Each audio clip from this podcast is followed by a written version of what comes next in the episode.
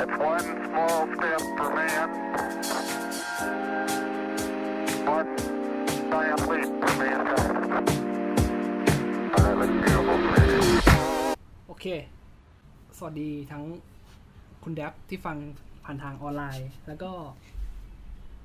คุณผู้ฟังที่ฟังผ่าน น่าจะเป็นพอดแคสต์คิดว่านะ คิดว่าน่าจะเป็นพอดแคสต์อืมเพราะว่าไหนๆก็ไหนๆก็ทำแล้วก็อยากจะแบบเออปล่อยๆออกไปเถอะอะไรอย่างเงี้ย แต่ก็อยากทำให้มันดีระดับหนึ่งแต่สำหรับคนที่ฟังผ่านพอดแคสต์ก็เสียใจด้วยนะครับ คุณจะไม่เห็นสไลด์พรีเซนเ t ชันที่ผมตั้งใจทำโอเค แนะนำตัวก่อนนะครับ ผมผมปมกนะครับ ผมคนดีคนเดิมที่ห่างหายไปจากวงการนี้นานพอสมควร อืม อือฮึก็ ไปเผชิญชีวิตอะไรมาบ้างก็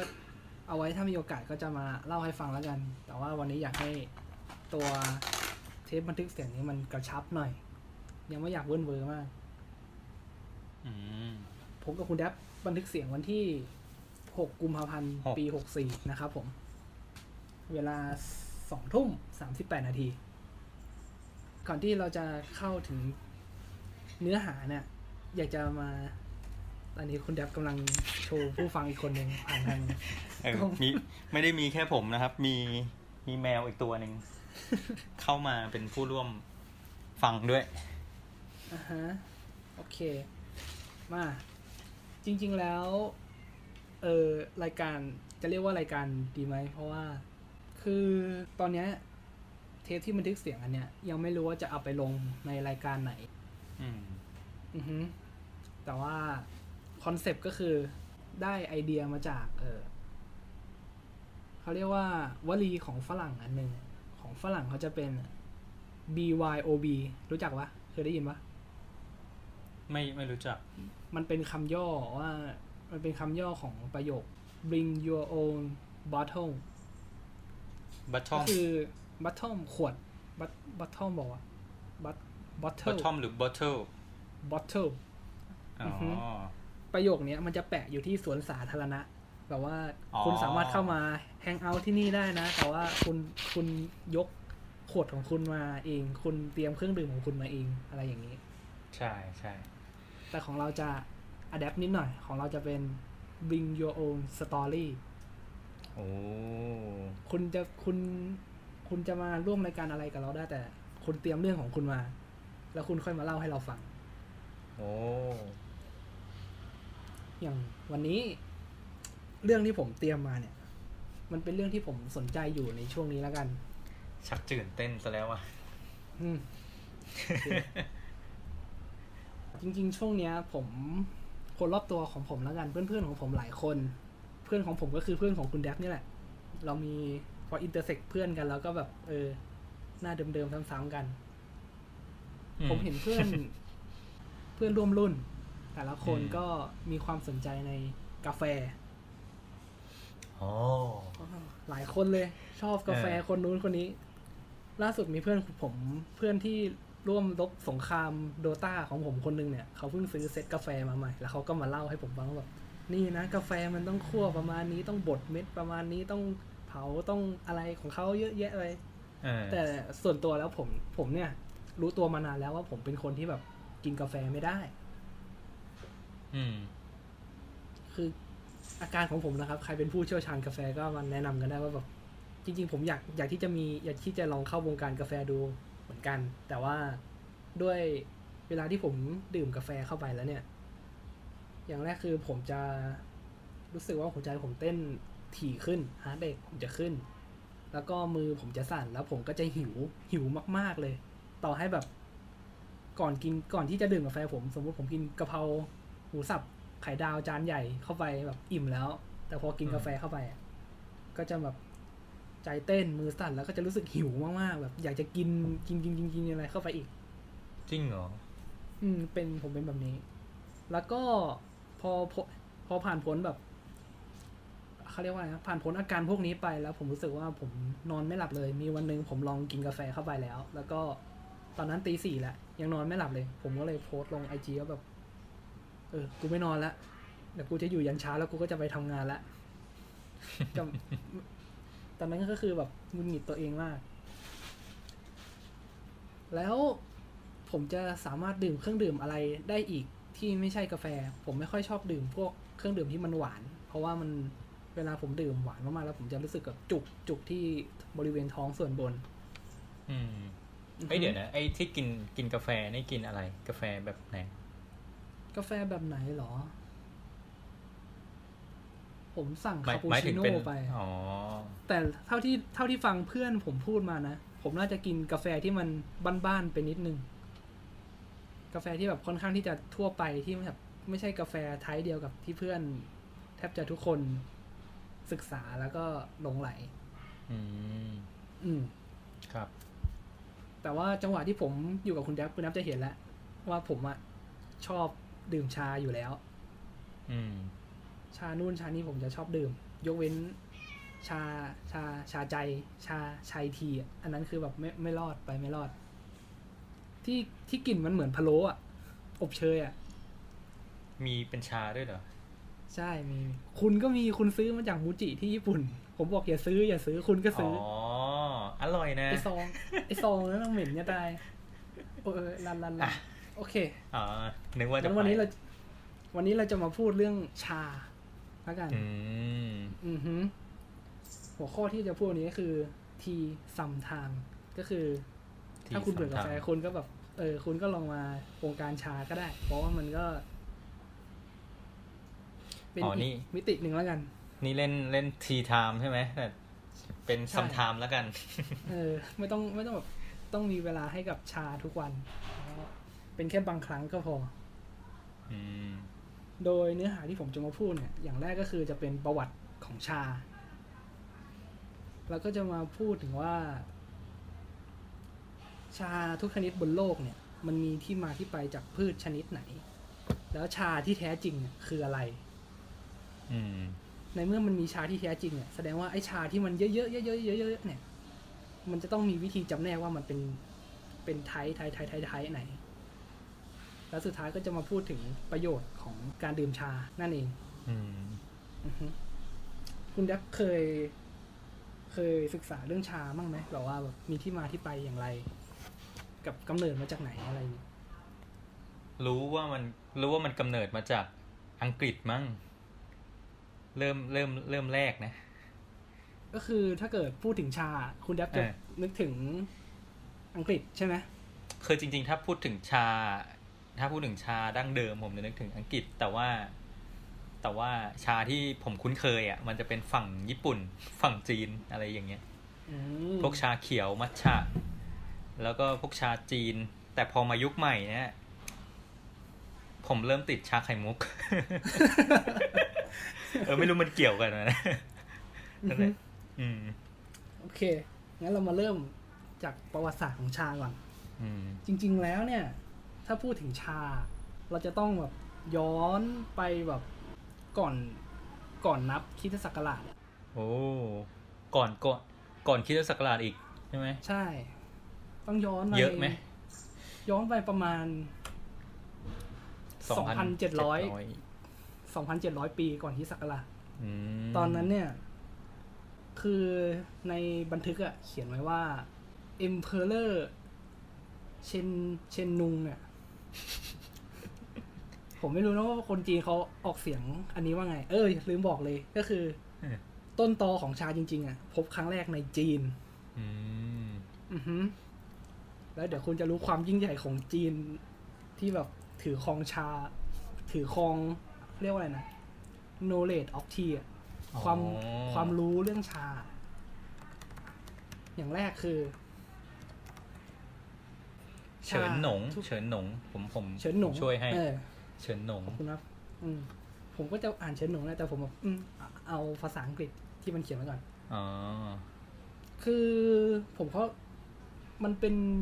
ยุคที่เขาเรียกว่าคนโบราณที่เขายังไม่ได้แบบมีการจดบันทึกอะไรแล้วแบบเชื่อว่าแบบสิ่งที่ธรรมชาติให้มาหรือสิ่งที่ธรรมชาติมันเป็นอะมันยังเป็นพลังของพระเจ้าอยู่อะไรอย่างเงี้ย อืม แต่ผมเดาว่าคุณเฉินเฉินหนุ่งเนี่ยเขาเป็นคนอืมที่แบบมีปัญญาไงตอนนั้นอืมคุณเฉินหนุ่งนี่คือใครเขาเขาคือ คนโบราณยก คนโบราณคนพื้นเมืองยกให้เขาเป็นเทพเจ้าองค์หนึ่งเลยโอ้เขาเป็นคนที่แบบคิดค้นนวัตกรรมอย่างเอ่อทำนาอย่างเงี้ยคนเขาเป็นคนคิดค้นเกวียนให้คนจีน คนเวียดนามใช้ อืมอืมแบบเอาเอาทำเกวียนขึ้นมาให้ควายลากแล้วก็แบบสอนคนคนพื้นบ้านพื้นเมืองทำนา เป็นแบบอย่างพ่อบ้านที่ดีอะไรพวกเนี้ยก็คือคนจีนกับคน คนจีน คนเวียดนามโบราณเขาก็จะนับถือคนนี้เป็นเทพ คือเหมือนแบบเป็นเทพแห่งการเกษตรอะไรเงี้ยเหรอใช่เกษตรกรรมเทพแห่งการเกษตร เอ้ยอีกอย่างหนึงผมคือผมลืม ตอนนี้คือผมเปิดสไลด์ให้คุณแดบดูไปด้วย มีอันหนึงผมลืมลิสต์ไว้ ก็คือเขาเป็นเทพเจ้าแห่งไฟด้วย เป็นคนแบบจุดไฟให้คนโบราณใช้อืมอ่ามีอยู่วันหนึ่งผมเดาว่าเขาน่าจะเดินเข้าไปในป่า แล้วก็ตั้งแคมป์ไฟ นั่งชิวๆอยู่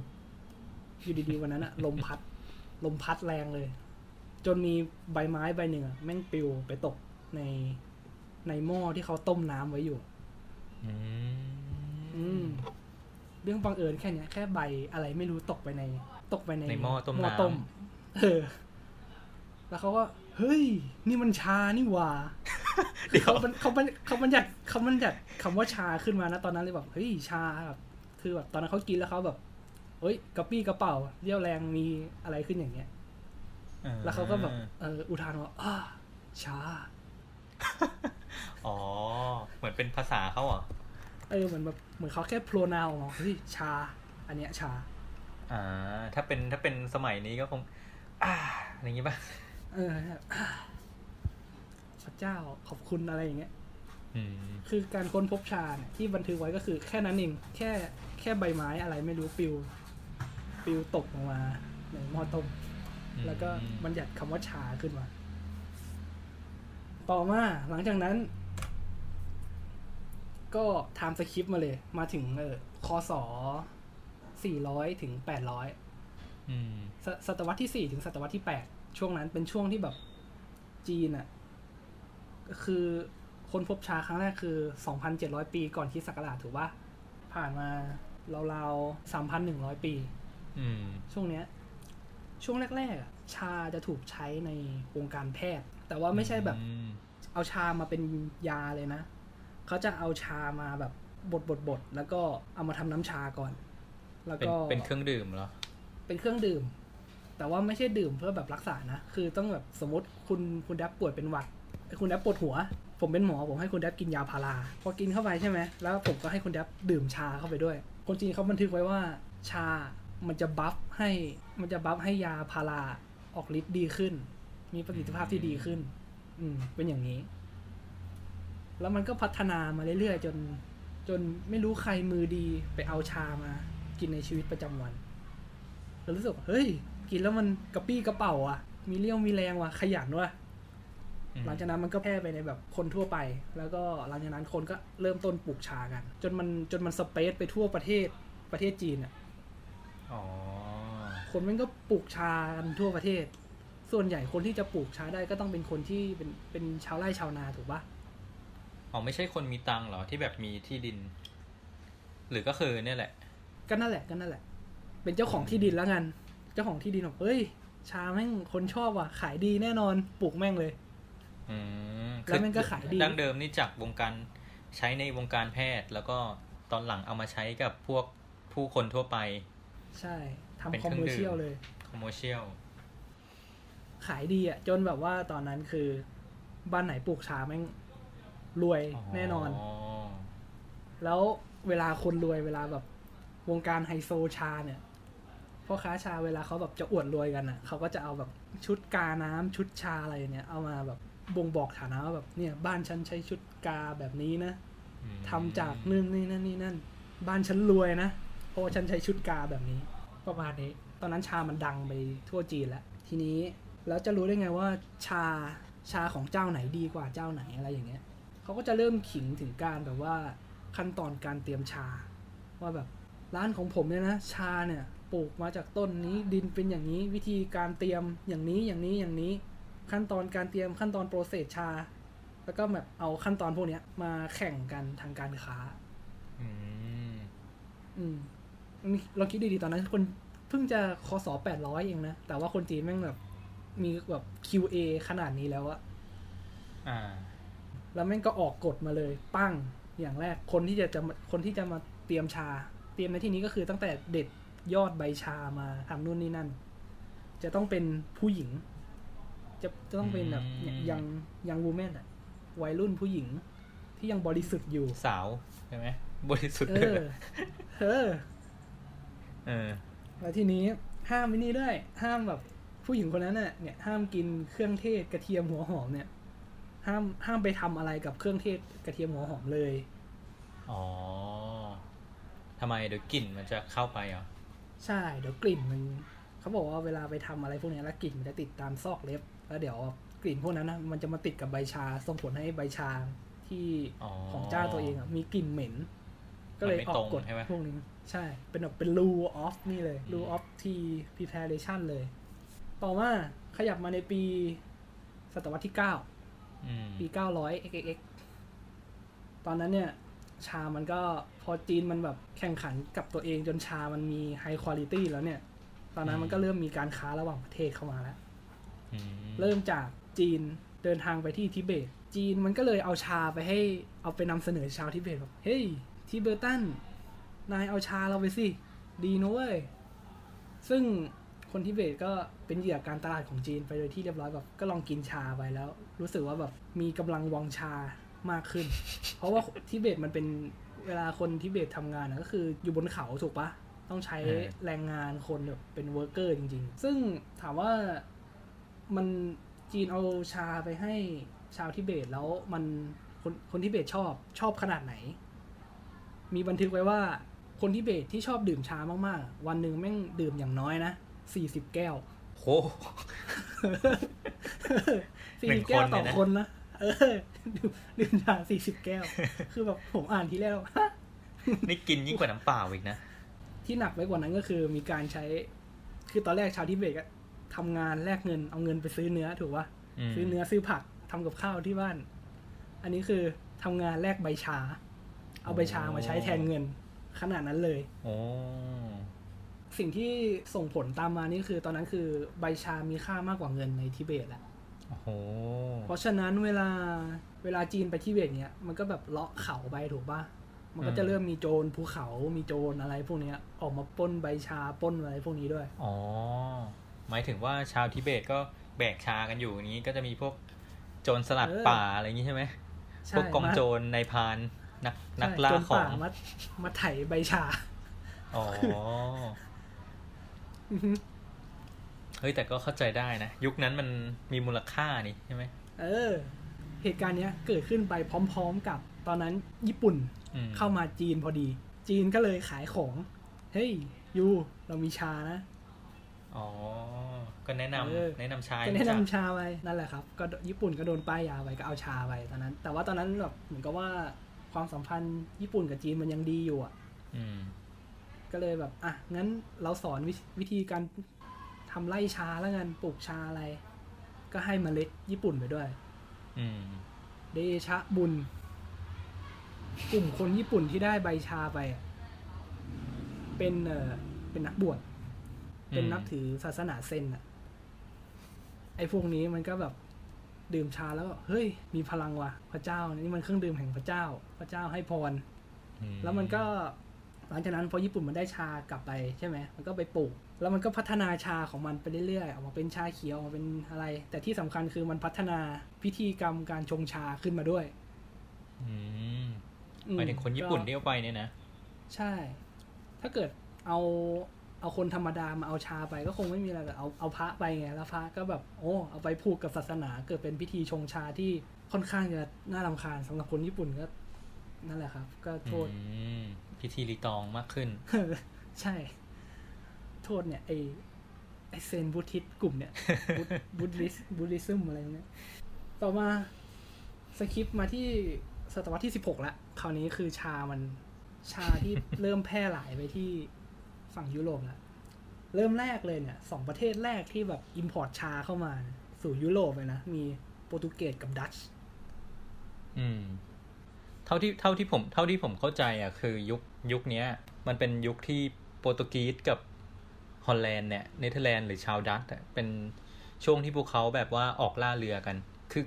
คือคนสองประเทศเนี้จะออกออกเรือกันก่อนพวกประเทศยุโรปซะอีกอะไรเงี้ยแล้วไปทั่วโลกก็เลยแบบทำการค้าขายกับประเทศทางเอเชียเยอะ อือฮึอืมนั่นแหละ ก็อย่างที่คุณแดบว่าช่วงนั้นเป็นเรื่องเป็นช่วงที่ไอ้สองชาติเนี้ยมันมันมีโอกาสได้ไปทัวร์รอบโลกก่อนเออคนอื่น ต่อมาปีหนึ่งหกหกสองชาเริ่มเข้ามาในอังกฤษละหกสิบปีอะกว่าถึงกว่าถึงจะเข้าในยังในอังกฤษหกสิบปีหลังจากที่ชาวโปรตุเกสกับชาวดัตช์ไปเจอชา ใช่ ที่มันเข้าไปในอังกฤษได้เนี่ย เพราะว่าตอนนั้นน่ะคิงชาวที่สองอืม ไปแต่งงานกับ Princess Catherine of Braganza ไปแต่งงานกับเจ้าหญิงของเป็นเจ้าหญิงชาวโปรตุเกสอ๋อ เออ แต่เผอิญเจ้าหญิงอะ คือเป็นเจ้าหญิงเป็นเป็นโปรตุเกสอยู่แล้วถูกปะเออสินสอดที่เขามอบให้ไปด้วยเนี่ย ก็จะมีแบบมีกองชาให้ไปด้วย หมายถึงว่าอังกฤษเนี่ยเหรอ หรือว่า เออ อังกฤษก็แบบ อังกฤษก็แบบ เอ้ย เจ้าหญิงชอบอ๋อ คิงชาวเนี่ยเฮ้ยเจ้าหญิงชอบชานี่หว่ากูซื้อไปให้ด้วยแล้วกัน อืมอืมก็เลยเหมาชาไปให้ บวกกับตอนนั้นน่ะชาในยุโรปตอนนั้นน่ะเป็นของที่ใช้แสดงถึงฐานะด้วย เพราะว่าอ๋อชาเนี่ยวิธีที่จะได้มาซึ่งชานะตอนนั้นก็คือมีวิธีเดียวคือการ import เข้ามา ดังนั้นต้องอืมดังนั้นคนที่จะได้ชามาเนี่ย ก็เป็นแบบคนที่มีเงินคนที่เป็นเศรษฐีชนชั้นสูงอะไรพวกเนี้ยอืมแล้วมันก็บ้าถึงขั้นที่เอ้ยผมว่าคนตอนนั้นบ้าก็ไม่ค่อยดีแล้วกัน มันบ้าเหมือนคนที่เบสเลยครับ ก็คือ มันก็เอาชามาใช้แทนเงินด้วยตอนนั้นนะหมายถึงคนคนคนในประเทศอังกฤษเหรอ ใช่ คนตอนนั้นคือคนที่ทำงานในประเทศอังกฤษก็คือทำงานแลกกับชาเหมือนกัน ยอมโอ้ถามว่าชาตอนนั้นมีค่ามากขนาดไหนก็คือ ตอนนั้นชาหนึ่งหนึ่งพาวอะมีค่าเท่ากับค่าจ้างแรงงานหนึ่งเดือนโห อืมมีค่าขนาดนั้นเลย เพราะว่าตอนนั้นทางฝั่งยุโรปไม่มีใครปลูกปลูกชาได้เลย และอีกอย่างหนึ่งก็คือ อันนี้คือเกตเกตเสริมนะคือ ยิ่งยิ่งบ้านไหนมีพิธีรีตองในการชงชาเยอะเนี่ย แล้วยิ่งบ้านไหนทำได้ดีอะเขาจะคิดว่าคนตระกูลคนคนตระกูลทุยคนคนตระกูลบ้านคนบ้านนั้นน่ะ มีแบบสายเลือดที่สูงส่ง มีพิธีรีตองที่ดี มีสติปัญญาที่ดีอ๋อ นั่นส่งผลให้พวกเศรษฐีหรือชนชั้นสูงสมัยนั้นอะชาวอังกฤษสมัยนั้น มักจะมักจะให้ศิลปินอะตอนนั้นผมไม่แน่ใจว่าเขามีกล้องถ่ายรูปหรือยังนะอืมยังยังยังอืมเขาก็เขาจะให้ศิลปินอะวาดรูปครอบครัวอืมครอบครัวนั้น ที่ทุกคนอะกำลังดื่มชาอยู่ แบบเป็นภาพอืมเป็นภาพรวมพิธีชงชาของคนบ้านนั้นนะแล้วก็ติดฝาบ้านเอาไว้ โอ้เฮ้ยบ้านกูนี่แบบไฮโซนะเลือดกูแบบชนชั้นสูงนะกูพวกกูมีสติปัญญาที่ดีอะไรอย่างเงี้ยอ๋อเอ้ยแต่ว่าในช่วงปีสิบหกใช่ไหมคริดศักวรรษที่สิบหกมันเป็นยุคกลางพอดีอะเป็นยุคที่ ไอเนี่ยกำลัง ไอที่ปกภาพพวกศิลปินภาพเขียนน่ะกำลังเยอะเลยอะ อ๋อเลยยุคเลยในยุคซองเขาเรียกแล้วใช่ไหมยุคยุคเลยในสองอะแถวๆนั้นน่ะ อ๋อ ยุคฟื้นฟูอืม ศิลปะ ใช่ อืม อืม นั่นแหละฮะ โอเค ผมไปต่อที่สไลด์ถัดไป ต่อเลย คราวนี้เป็นเรื่องของชาที่มันเวอร์ไวแล้ว ในศตวรรษที่สิบหกอืมเหมือนกัน ช่วงแรกของชาในยุโรปเนี่ย ก็คือชาทั้งหมดจะถูกนำเข้ามาโดย เออโปรตุเกส กับดัชถูกไหมคือตอนนั้นมันก็เป็นเหมือนมหาอำนาจเลยแบบ กูเนี่ยแหละ ขายชาแต่เพียงผู้เดียว เป็นเจ้าแห่งชา ใช่ แต่ทีนี้ก็มันทำได้จนถึงเมื่อกี้มันเริ่มตั้งแต่ปีหนึ่งหกหนึ่งศูอืนมย์มันก็ทำได้มาจนถึงปีหนึ่งหกเจ็ดแปดอืมเพราะพอหลังจากปีหนึ่งหกเจ็ดแปดเนี่ย ตอนนั้นอังกฤษมาแล้ว พี่ใหญ่เนี่ย อันนี้มันตัวร้ายเลยผมผมผมสปอยเลยว่ามันมันเป็นตัวร้ายเลย ตอนนั้นอังกฤษก็มาก่อตั้ง The East India Company ขึ้นมา ถ้าเคย ถ้าใครคุ้นหูก็คือแบบ มันเป็นเหมือนกับว่ามันเป็นบริษัทที่เดินเรืออืมอืมเดินเรือทั่วโลกคราวนี้อังกฤษเริ่มเดินเรือเองละ ทีนี้มันก็เริ่มไปหา มันไม่ได้หาแค่ชาอย่างเดียวแล้ว มันก็ไปหาสินค้าอย่างอื่นนู่นนี่นั่นด้วยถูกปะอืม ทีเนี้ยมันก็ขยายอำนาจของมันแบบเข้าไปแทนที่ดัชไปเลย แทนที่คนนำเข้ารายอื่นขยายไปเลยอ๋ออือฮึสุดท้ายเนี่ยบริษัทเนี่ย The East India Company เนี่ย ก็มีอำนาจอำนาจทั่วโลกเลย กูมีอืมแหล่งอยู่ทั่วโลกอืมจนแบบคือ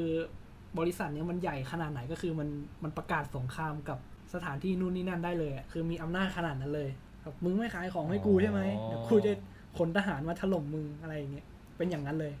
โอ้อันที่จะไล่ต่อไป คราวนี้เป็น อะ recap เมื่อกี้นิดหนึ่งก็คือ เมื่อกี้จากโปรตุเกสที่เป็นเป็นยักษ์ใหญ่ในการ import ของเข้ายุโรปตอนนี้เป็นอังกฤษแล้ว ต่อมาเราขยับมาในเอ่อศตวรรษที่ 18 ปี 1800 xx อันเนี้ยมันจะเป็นเรื่องที่ไปผูกกับ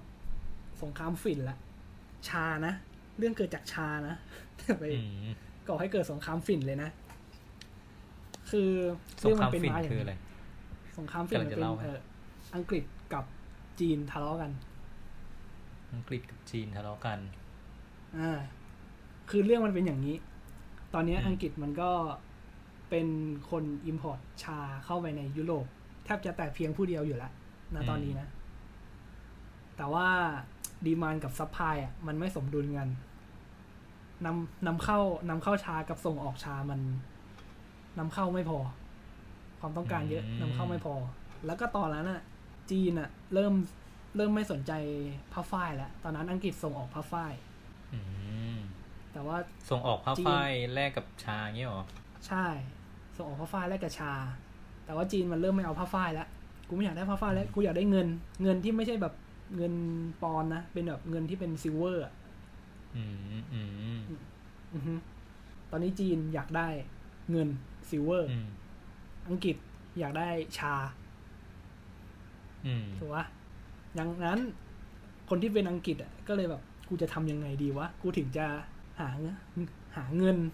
มาส่งให้จีนเพื่อที่จีนจะได้ส่งชากลับมาให้กูถูกปะอืมอ่าตอนนั้นอังกฤษมันก็เลยพูดไอเดียพูดแบบไอเดียปิ๊งขึ้นมาเลยเฮ้ย ตอนนั้นอินเดียเป็นของอังกฤษอยู่อะเป็นเป็นเมืองขึ้น จะเรียกว่าอย่างนั้นก็น่าจะได้มั้งเออประมาณนั้นอ่าฮะอ่าสมมุติว่าเป็นเมืองขึ้นแล้วกัน อินเดียอยู่ภายใต้อังกฤษอยู่ เออ อังกฤษคิดได้ เฮ้ย กูมีไล่ฝิ่นอยู่ที่อินเดียนี่วาเออ มันก็เลยสิ่งที่อังกฤษทำก็คือเอาฝิ่นจากอินเดียไปขายให้จีน อืมอ่า จีนไปมอมเมาจีน คนจีนยิ้มเลย ก็เลยขายขายฝิ่นแลกกับเงิน เงินที่เป็น silver อะเอาฝิ่นมาแลกกับ silverอ๋ออ่า พอได้ silver มาปุ๊บ ก็เอา silver นั่นแหละ เดี๋ยวนะ ขายฝิ่นไม่ดิ จีนต้องการเงินไม่ใช่เหรอ จีนต้องการเงิน แต่ตอนนั้นน่ะ อังกฤษมันแอบขายฝิ่นให้จีน อืม อ่า เพื่อแลกกับ silverตอนนี้ silver มาอยู่ที่อังกฤษมาอยู่ที่อังกฤษแหละแล้วก็เอา silver เอาที่ได้จาก silver จีนเนี่ยไปแลกเอาไปขายชาจีนอีกทีโอ้โหแม่งหัวหมอมากเลย เอาอย่างนี้เลย จนเออสุดท้ายเนี่ยจีนแม่งมันจับได้บอกเฮ้ยมึงคือตอนพอฝิ่นมันเป็นสารเสพติดถูกปะเออ เออ มันก็แบบเหมือนมอมอมเมา ตอนนั้นยังไม่มีกฎหมายควบคุมฝิ่น เหมือนมอมันก็แบบฝิ่นมันก็แบบมามอมเงามามอมเมาประประชาชนจีนอืม จนแบบไม่เป็นอันทำงานอืมผู้นำท่านผู้นำจีนบอกไม่ได้แล้วไอ้อังกฤษมึงทำอย่างนี้กับกูไม่ได้แล้วสิ่งที่จีนทำก็คือออกกฎหมาย เรื่องควบคุมฝิ่นห้ามนำเข้าฝิ่น และออกกฎหมายว่า หลังจากนี้จีนจะไม่ขายชาให้อังกฤษแล้วอืมอืมแล้วก็สิ่งที่จีนทำก็คือเอาแล่นเรือไปเลย ขนฝิ่น แล้วก็เอาฝิ่นพวกนั้นไปทิ้ง ทิ้งโชว์อังกฤษเลยแบบใกล้ๆเลยทิ้งเลยเหมือนประกาศสงครามวะเนี่ย สงครามการค้า ความบาดเลยอะเออแบบทีนี้อังกฤษไม่มีชาแล้ว แต่ว่าความดีมานยังอยู่อืมความต้องการยังอยู่ อังกฤษจะทำอย่างไง ถ้าคุณเป็นอังกฤษคุณจะทำยังไงแต่แต่คือที่จีนมีชาอยู่อยู่เยอะใช่ไหมใช่ เป็นเป็นแหล่งต้นกำเนิดชาเลย เราก็ต้องหาเงินน่ะมาแลกไง แต่ว่าจีนไม่ขายไง คือผมไม่ ไม่ขายคุณแล้วอะอ๋อไม่ไม่ขายชาให้เราแล้วเงี้ยเหรอเอองั้นนายมีเป็นอังทากฤงษเดีใช่ยวไหมนะเราไม่ขายชาคือมปลูกชาในประเทศอังกฤษอ่าเอ้ยเอ้ยมาถูกทางครับ สิ่งที่อังกฤษคิดก็คือ กูต้องปลูกชาเอง กูต้องผลิตชาเองแล้วล่ะ ในเมื่ออ่ากูหาไม่ได้กูก็ต้องทำเอง ส่งผลให้ต่อมาเป็นเรื่องของการปลูก ปลูกชาอืมของอังกฤษเอง เหตุการณ์เนี้ย เกิดก่อนที่จีนจะคว่ำบาตรอังกฤษแล้วเรื่องชา อ๋อ แสดงว่าเริ่มแบบ เริ่มหาวิธีไว้สำรองแล้วแหละนะ ใช่หาวิธีไว้เนิ่นๆ ตอนนั้น อย่างที่พูดเมื่อกี้ตอนนั้น อินเดียเป็นของอังกฤษอยู่อืมมีนักสำรวจชาวอังกฤษคนหนึ่งมันก็ไปเดินในเมืองอินเดีย ก็สำรวจ ภูมิประเทศทั่วไปอะ่ะอ๋อแล้วแม่งไปเจอต้นชาในอินเดีย โอ้บอกเฮ้ย มีชานี่หว่า ดีเลย แล้วก็ก็รายงานเบื้องบนบอกเฮ้ย อินเดียมีชาเว้ย ภูมิประเทศแม่งเหมาะ เหมาะสมกับการปลูกชามากเลย อืมตอนนั้นอังกฤษก็เลย ส่งไอ้นี่ไปก่อน ส่งคุณ ส่งคุณ Robert Fortune อืม เออ ก่อนก่อนตอนนั้นจีนยังไม่ได้คว่ำบาตรนะ ก็อังกฤษก็เลยส่ง เฮ้ย Fortune มึงไปในจีนหน่อยดิอ๋อไปเป็นเป็น spy spy อะไรเงี้ยเออไปเป็นสปายหน่อย บวกกับไอ้ไอ้โรเบิร์ตฟอร์จูนอะแม่งเสือกเสือกเป็นนักเนี่ยโบตานิสอ๋อเป็นเป็นเป็นนักเป็นนักไอ้พฤพฤกพฤกษษาศาสตร์วิทยา เอออะไรอย่างเงี้ยเป็นนักพฤกษศาสตร์ก็ไปเข้าไปในจีนไปศึกษาไป ไปขโมยข้อมูลเรื่องแบบ ปลูเรื่กองการยังไงทำชาเตรียมดินเออทุกอย่างอะ การที่จะได้ต้นชาอืมมาต้นหนึ่งอะไปศึกษามา ก่อนที่กับเหตุการณ์แม่งอยู่ใกล้กับการที่ใกล้จะคว่ำบาตรเต็มทีแล้วอะอืมทีนี้ไอ้ฟอร์จูนเนี่ยมันก็โอเคกูได้โนเลดมาแล้วได้ความรู้มาไม่พอแม่งได้เครื่องมือมาด้วย มือดีจัดขโมยเหรอเออไปเอาเครื่องมือด้วยมันไม่ได้บอกว่าเอามายังไง แต่ว่ามันได้เครื่องมือมาด้วยอ๋อและอุปกรณ์น่ะเหรอเออ แล้วอืมแล้วมันก็ไปหลอก คนจีนมาสำเร็จด้วยเอาเอาคนจีนมาด้วยอะอ๋อไปไปพูดไปพูดจาหวานล้อมอะไรไม่รู้ แล้วก็ได้แบบคนงานที่แบบทำไร่ชาติดไม้ติดมือมาด้วยทีมหนึ่งอืม อืม แล้วหลังจากนั้นมันก็เริ่มปลูกชาในอินเดียกัน อืม อืมหลังจากนั้นพวกก็อะเรียบร้อย ความบาดตอนแต่ว่าอังกฤษไม่เป็นไรแล้วกูมี กูมี กูเริ่มมีไร่ชาของกูแล้ว เรากูหน่อยอ่าอืม คราวนี้จะเป็นเรื่องของจากยุโรปก็มาถึงฝั่งอเมริกาแล้ว ตอนนั้นอเมริกามันยังเป็นแบบดินนิวเวิลด์อะเอออ่าใช่ใช่ไหมใช่ใช่อ่าฮะอเมริกายังยังยังไม่ก่อตั้งประเทศเลย ตอนนั้น ใช่ ยังมีแต่อินเดียแดงอะไรพวกนี้อยู่ อืม ยังอยู่ในศตวรรษที่18อยู่ ตอนนั้นพวกอังกฤษเนี่ยมันก็เริ่มย้ายถิ่นฐานไปขึ้นอเมริกาทั้งฝั่งแบบเมืองพวก บอสตันนิวยอร์กฟิลาเดลเฟียอะไรพวกเนี้ย เมื่อก่อนฟิลาเดลเฟียเป็นเมือง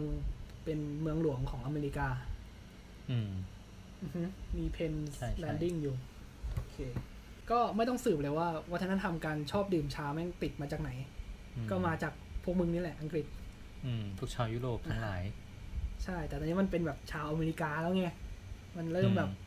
ปิก้าขาแข็งแล้วอเมริกา ตอนนั้น ชาฝั่งอเมริกาขายดีมาก อังกฤษก็เลยเห็นว่าว่าเฮ้ยถ้าขายดีขนาดเนี้ย เอางี้นี่ว่ากูคิดค้นภาษีชาอืมเออ กูบวกภาษีเข้าไปในชาเลยแม่งตอนนั้นคือแบบกำไรมันภาษีภาษีของชาแม่งขึ้นไปร้อยสิบเก้าเปอร์เซ็นต์อะอ๋อ คือหมายถึงว่าอืมถ้าเกิดอยากได้ชาเนี่ย ก็ต้องจ่ายภาษีหน่อย ใช่ อังกฤษคิดภาษี จนแบบ อะทำยังไงอะอยู่ดีๆของที่กูแบบซื้อร้อยหนึ่งกลายเป็นกูต้องซื้อสองร้อยี่สิบเก้าบาทอืมไม่ได้แล้ว อเมริกาก็เลยออกกฎมาว่า อเมริกาเริ่มตอบโต้แล้วกับภาษีชาตัวนี้ อเมริกาเลยออกกฎมาว่า อเมริกาจะไม่ไม่ซื้อขายสินค้าที่เสียภาษีทุกชนิด โห อืม แต่ว่าด้วยความที่เป็นอเมริกาแม่งเป็น unity มาก คนในอเมริกาก็เลยบอยคอตเลยแบบไม่เอาชาไม่กินชาออกมาเดินขบวนบอยคอตไม่เอาไม่เอาไม่เอาอืมแต่ว่าถ้าไม่กินชาแล้วจะกินอะไร กินฝิ่น ไม่ใช่ สิ่งที่อเมริกาทำคือแบบไม่เอาชาไม่เอาชา มานี่ทุกคนมีเครื่องดื่มที่ดีกว่า มึงมากินอ่ากาแฟดีกว่าอ๋อคือแบบเอ้ยคือคือก็กลายเป็นขายกาแฟที่มีอยู่ในอเมริกาอย่างเงี้ยหรอ ใช่ไม่ทำอย่างนั้นแทนหรือแบบกาแฟจากประเทศนู้นประเทศนี้ที่ไม่เสียภาษีอะอ๋อเออคราวนี้อังกฤษรู้เรื่องแล้วเฮ้ยแม่งไม่แม่งไม่ซื้อของเราอะ ออกกฎมาอย่างนี้เลย เราทำไงดีวะอืมอืมอังกฤษก็เลยขนทหาร ข้ามไปอเมริกา อืม อืมขนขนทหารไปเลยขึ้นฝั่ง ปึ้ง อเมริกาก็เลย ตอนนั้นอเมริกายังอยู่ใต้อังกฤษอยู่ งั้นพวกเราทุกคน เนี่ย เรามา ประกาศสงครามกันเถอะพวกเราอืมใครหมายถึงใคร พวกพวกเราคืออเมริกา อเมริกาบอก งั้นเราจะประกาศสงคราม เราจะ เนี่ย มันชื่อสงครามว่า The American Independent อะ Revolution อ๋อ การปฏิวัติ ใช่ ปฏิวัติอเมริกา ปฏิวัติใหญ่เลย คือแบบเราจะไม่อืมไม่เป็นเมืองขึ้นของอังกฤษแล้วอะไรอย่างเงี้ยอืมเขาเรียกว่าเออสงครามประกาศอิสรภาพของอเมริกา อ๋อ มันมันมาจากหลาย ๆ สาเหตุอะแต่หนึ่งในนั้นก็คือการไม่เอาชา อืมเฮ้ยน่าสนใจมากเลยตอนผมอ่านแล้วมันก็เฮ้ยขนาดนี้เลยเหรอวะแค่แบบชา ชาชาเครื่องดื่มเนี่ยนะทำให้เกิดการปฏิวัติประเทศ เป็นเครื่องดื่มที่สุดยอดมาก ตลก อืมโอเค หลังจากนั้น เอ่อคือสปอยสงครามเลยก็คืออเมริกาก็ ชนะประกาศอิสรภาพสำเร็จอืมในศตวรรษที่ 19 ในปี 1904 ที่งานเซนต์หลุยส์ World Trade Fair ตอนนั้นก็มีผู้ประกอบการชาขึ้นมานำเสนอแบบนี่นะครับ เรามาขายชาเรามีสินค้ามาใหม่ บวกกับตอนนั้นอะปี 1904 ตอนนั้นอะที่อเมริกามันเป็นฤดูร้อน แล้วอากาศแม่งร้อนมาก ร้อนแบบโคตรร้อน ร้อน ร้อนแบบ ร้อนเกินไป อืม สิ่งที่คนขายชาทำก็คือ นี่ครับเรามีผลิตภัณฑ์มาใหม่ มันก็ชงชาเว้ย เทน้ำร้อน ใส่ผง ชงชงชงชง แล้วมันก็เอาชาร้อนๆน่ะ เทใส่แก้วอีกใบหนึ่งที่มีน้ำแข็งอืมก็เลยออกมาเป็นชาเย็นที่มีมาถึงถึงปัจจุบันนี้กุตีนมากเลยเออเฮ้ย วิธีดื่มก็คืชาแบบใหม่ ก็คือไอ้ไอ้ชาไอ้เย็นไอ้ที่งาน ไอ้ที่งานแฟร์นี้มีการเออนำเสนอเครื่องดื่มใหม่ คือใช่ชาเนี่ย คุณไม่จำเป็นต้องกินร้อนๆอย่างเดียวนะครับ คุณสามารถกินเออโดยการใส่น้ำแข็งเป็นชาเย็นก็ได้นะอย่างเงี้ยเหรอเออใช่ แล้วคนแม่งแบบคนเท่าที่อ่านคือแบบคนแม่งให้ความสนใจมาก แล้วมันก็ไปต่อแถวกินกัน อ๋อ เออ แล้วเออ แล้วหลังจากนั้นคือแบบชาเย็นแม่งก็ขายขายดีขายดีขายดีมาตลอดอะ อ่าอ่าอ่า จนต่อมาในปีเอ่อถัดมาอีกอีกสี่ปีอืก็มีมีชายแก่คนหนึ่งเป็นคนขายชานี่แหละ จากเดิมชาที่มันต้องแบบมาเป็นใบๆมาบดแล้วมันก็มีตัวกรองมีอะไรพวกนั้นนี้ถูกปะอืมไอชายชราคนเนี้ยมันก็กำลังนั่งไอ้นี่อยู่ นั่งเอาชา ใส่ถุงผ้า เย็บถุงผ้า มีเชือกห้อย แล้วมันก็เอาชาชาบรรจุภัณฑ์แบบใหม่เนี่ยเอาไปแจกให้กับพวกพัตตาคารหรือแบบพวกคาเฟ่ในเมืองนิวยอร์กแล้วก็เวลามันก็แบบผ่านไปสักพักหนึ่งอะแล้วมันก็มาเดินเช็ค ร้านอาหารที่มันเอาเอาชาพวกเนี้ยไปแจก ปรากฏว่าแบบตอนเนี้ยทุกร้านอะชงชาแบบเนี้ยเสิร์ฟกับลูกค้าหมดเลยอืมมันก็เลยเป็นที่มาของการขายชาแบบใหม่ที่แบบขายมาจนถึงทุกวันเนี้ยก็คือเอา ปกติชามันเป็นระเป็นใบ แล้วก็ชงมีตัวกรอง แต่อันเนี้ยก็คืออมเป็นถุงชาถุงปัจจุบันนี่แหละอืมคิดค้นมาจากชายชราคนหนึ่งที่ที่แบบเปลี่ยนบรรจุภัณฑ์แต่ว่าเป็นที่น่าเสียดายคือไม่มีแบบไม่มีบันไม่มีบันทึกไว้ว่าชายชราคนนี้คือใคร แล้วชามันก็แบบนิยมมาเรื่อยๆจนถึงปัจจุบันนี้อืมนี่ก็จะเป็นประวัติของชาแบบคร่าวๆที่ผมไปอ่านมา ต่อมาอันนี้ก็เป็นแฟกต์อีกอย่างหนึ่งที่ผมอยากจะเล่าก็คือ ในปัจจุบันเนี่ยชามันก็แพร่หลายไปทั่วโลกเนาะแต่ละแต่ละพื้นที่แต่ละอะไรมันก็จะมีชาเป็นของตัวเอง ซึ่งประเภทของชามันก็จะมีเป็นพันอะมัทฉะกินแค่มัทฉะกับกินทีก็ไม่เหมือนกันแล้วอะไรอย่างเงี้ยอืมแต่ว่าจริง ๆ แล้วเนี่ย ชาทั้งหมดเนี่ยแม่งมาจากพืชชนิดเดียวก็คือคาเมเลียซินเนนซิสนี่นแหละมาจากอือฮึมันมันก็คือต้นชา อืมอ๋อจากคือมันจากพืชานี่มีแค่แบบแบบเดียวเลยเหรอ มาจากหรือพืว่าชชนิเป็ดนเดีต้ยนวกำเนิดมันมาทั้งหมดเลยชาทั้งหมดบนโลกอะมาจากพืชก็คือต้นชา ต้นเดียวไม่มีต้นชาแค่ชสายนิดพันธุ์เดียวอื่นเลยอืมโอ้ซึ่งจากชาต้นเดียวนี่แหละ มันก็ถูกพัฒนาออกมาเรื่อยๆ เอามาเป็นเป็นพันเป็นหมื่น ชนิดที่ผมว่านั่นแหละ แต่แท้จริงแล้วอะชาที่แท้จริงอะแม่งมีอยู่ห้าประเภท ก็คืออย่างแรกคือชาดำ อันนี้คือฮิตในไทยอ๋อที่เป็นแบบชาดำเย็นอะ ชาดำอะ อืมอ๋ออืมอย่างที่สองคือชาเขียวกรีนทีอืมอย่างที่สามคือชาขาว อย่างที่สี่คือชาเหลือง แต่ว่าในบันในเว็บส่วนใหญ่นู่นเนี่ยมันจะมันจะเขียนสองชื่อ Yellow Tea หรือผูเออร์ทีอืมอืมและอย่างสุดท้ายก็คือชาอูหลงอืมซึ่ง ความแตกต่างของแต่ละแบบเนี่ย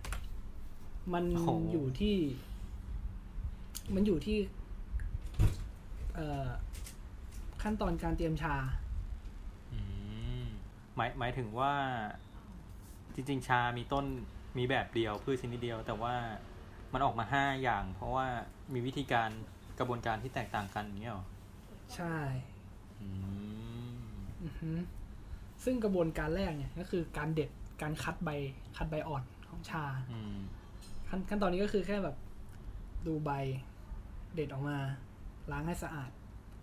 แล้วก็ไปขั้นตอนต่อไปก็คือ เอาใบชามาตากแห้งอืมขั้นตอนการตากแห้ง ขั้นตอนนี้ก็สำคัญนะ คือ พอเอาใบชามาตากแห้งวางไว้เฉยๆเนี่ยใบชามันจะเริ่มเปลี่ยนสี พอมันพอเอ้ยไม่ใช่เริ่มเปลี่ยนสีเริ่มเหี่ยวพอมันเริ่มเหี่ยวเนี่ยแสดงว่าเอนไซม์อะไรบางอย่างในใบชาเนี่ยมันเริ่มออกซิเดชันแล้วอืมขั้นตอนนี้ใช้ในการลดปริมาณน้ำออกจากใบอ๋อขั้นตอนต่อมาภาษาอังกฤษเรียกว่า disruption มันเป็นขั้นตอนที่แบบเอาใบใบชามาหั่นมาบดมานวด ยิ่งถ้าเรา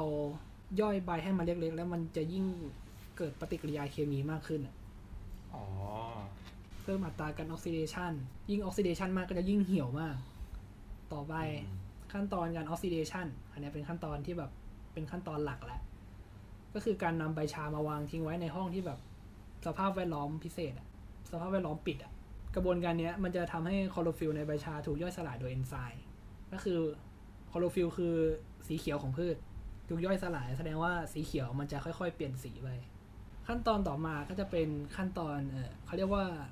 fixation หรือว่าจะเรียกว่า kill green ขั้นตอนนี้ใช้เพื่อหยุดปฏิกิริยาออกซิเดชันทำโดยการให้ความร้อนกับใบชาในอุณหภูมิปานกลาง เพื่อหยุดการทำงานของเอนไซม์ขจัดกลิ่นไม่พึงประสงค์ ข้อดีของมันคือมันจะทำให้ชาไม่เสียรสชาติ ก็คือพอเราเอาใบชาสีเขียวเนี่ยมาผ่านออกซิเดชันปุ๊บสมมุติมันเปลี่ยนเป็นสีเหลือง เราไม่อยากให้มันเปลี่ยนแบบสีเหลืองให้มันเป็นสีน้ำตาลเน่าไปมากกว่านี้เราก็มาอืมทำขั้นตอนนี้เพื่อหยุดการออกซิเดชันอื มมันก็จะหยุดไว้ที่สีเขียวนะ ปัจจุบัน ใช่เอ้ยปัจจุบัน Fig green เมื่กี้ผมพูดอะไรอย่างงี้ปะผมผมพูดสีเหลือง สมมุติจากสีเขียวเปลี่ยนเป็นสีเหลือง เราไม่อยากให้มันอ่าเปลี่ยนเป็นมากกว่านี้แล้วเราก็ทำขั้นตอนนี้หยุดมันก็จะเป็นสีเหลืองอ๋อออยู่อย่างนั้น อืมอืมอืมขั้นตอนต่อมาเป็น yellowing คันนี้เป็นขั้นตอนที่ทำให้เหลือง อืม ขั้นตอนนี้ก็คือการเอาใบชามาอบในภาชนะปิด เอามาอบนะ เอาใบชามาอบ อืมพ อทำขั้นตอนนี้เสร็จเนี่ยใบชาจะเป็นสีเหลือง ซึ่งขั้นตอนเนี้ยไม่ต้องไม่ได้จำเป็นกับทำทุกใบชา สมมุติเราจะทำชาเหลืองเราก็มาทำขั้นตอนนี้ อืม ถ้าทำชาดำเราก็ไม่ต้องทำข้ามไปเลยอะไรอย่างเงี้ยอืม ต่อไปเป็นขั้นตอน rolling ขั้นตอนนี้ก็จะเอาใบชามามามามานวดอะเอามือมานวดเอามาคึงอืมแต่ว่าปัจจุบันก็ใช้เป็นเครื่องทุนแรงใช้อะไรแบบนี้ ขั้นตอนนี้ก็คือมันจะเอาของเหลวที่อยู่ในใบชาออก เช่นพวกแบบน้ำมันในใบพวกสารให้รสเปรี้ยว หรืออะไรพวกเนี้ยจะเอาพวกนั้นออกอืมสุดท้ายก็คือเอาใบชาไปทำขั้นตอน drying ก็คือเอาใบชามาอบอืมอบแห้ง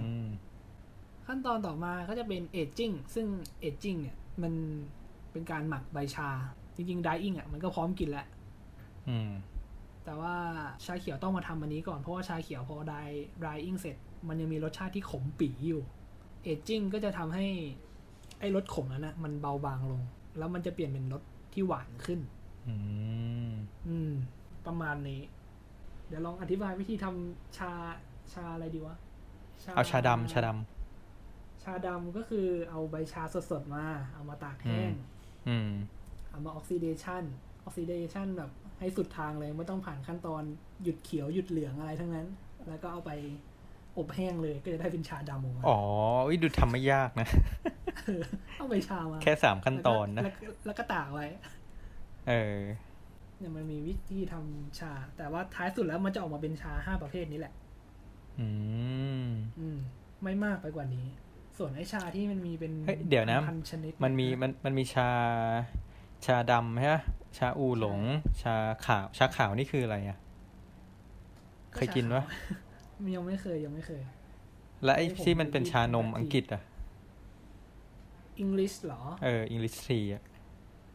English breakfast เป็นชาดำชงแล้วน้ำดำปื๊ดเลย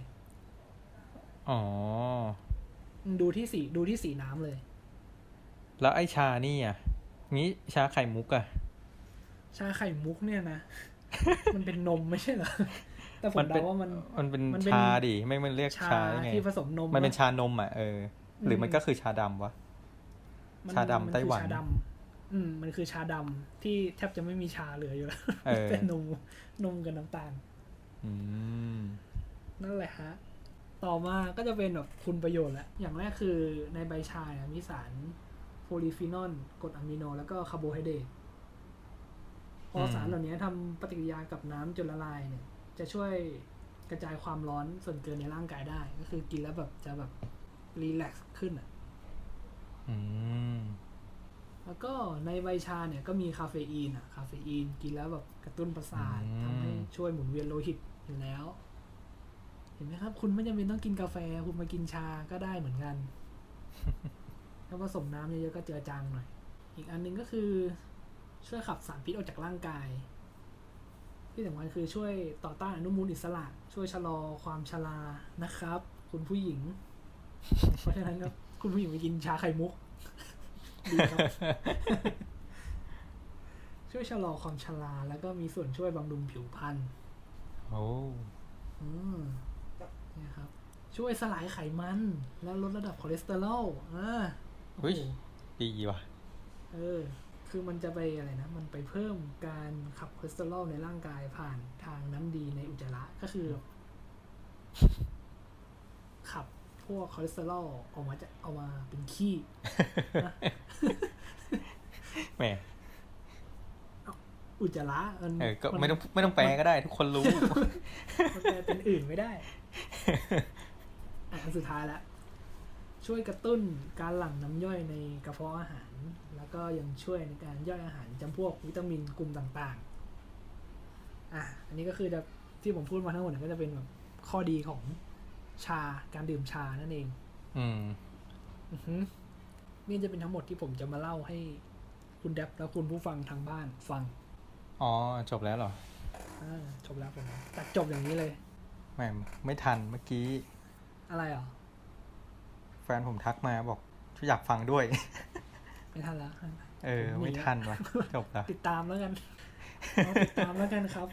เออเออเออได้ได้อ่าเฮ้ยแต่แต่เมื่อไอ้ไอ้ตอนตอนที่คุณพูด มีกำลังวังชาเนี่ย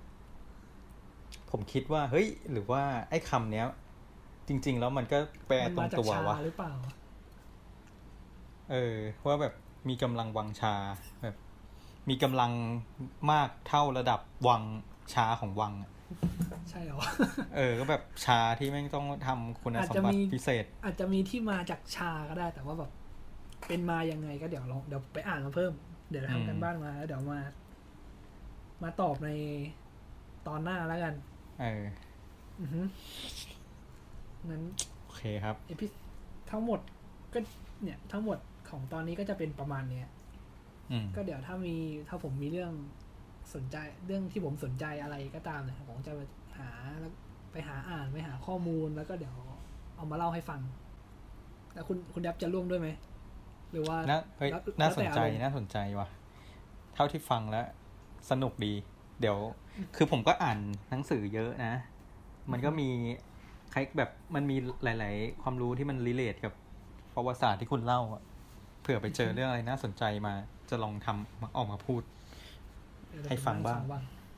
อือฮึโอเค อะงั้นเดี๋ยวผมขอพูดอีกนิดนึงก็คือ ความถี่ในการลงก็จะจะไม่พูดว่าจะจัดทุกอาทิตย์หรือทุกเดือนอะไรอย่างเงี้ย แต่อืมว่าก็เดี๋ยวพยายามจะหาอะไรมาลงเรื่อยๆ เพราะว่าทุกคนก็มีงานทำทุกคนก็มีภาระหน้าที่ที่ต้องดูแล อืมซึ่งสำหรับตอนเนี้ยก็ขอจบไว้เพียง เท่านี้แล้วกันครับ ก็ขอบคุณคุณแดบแล้วก็คุณผู้ฟังที่อยู่ฟังมาจนจบนะครับผมประวัติศาสตร์ของชาสวัสดีครับ ขอบคุณครับ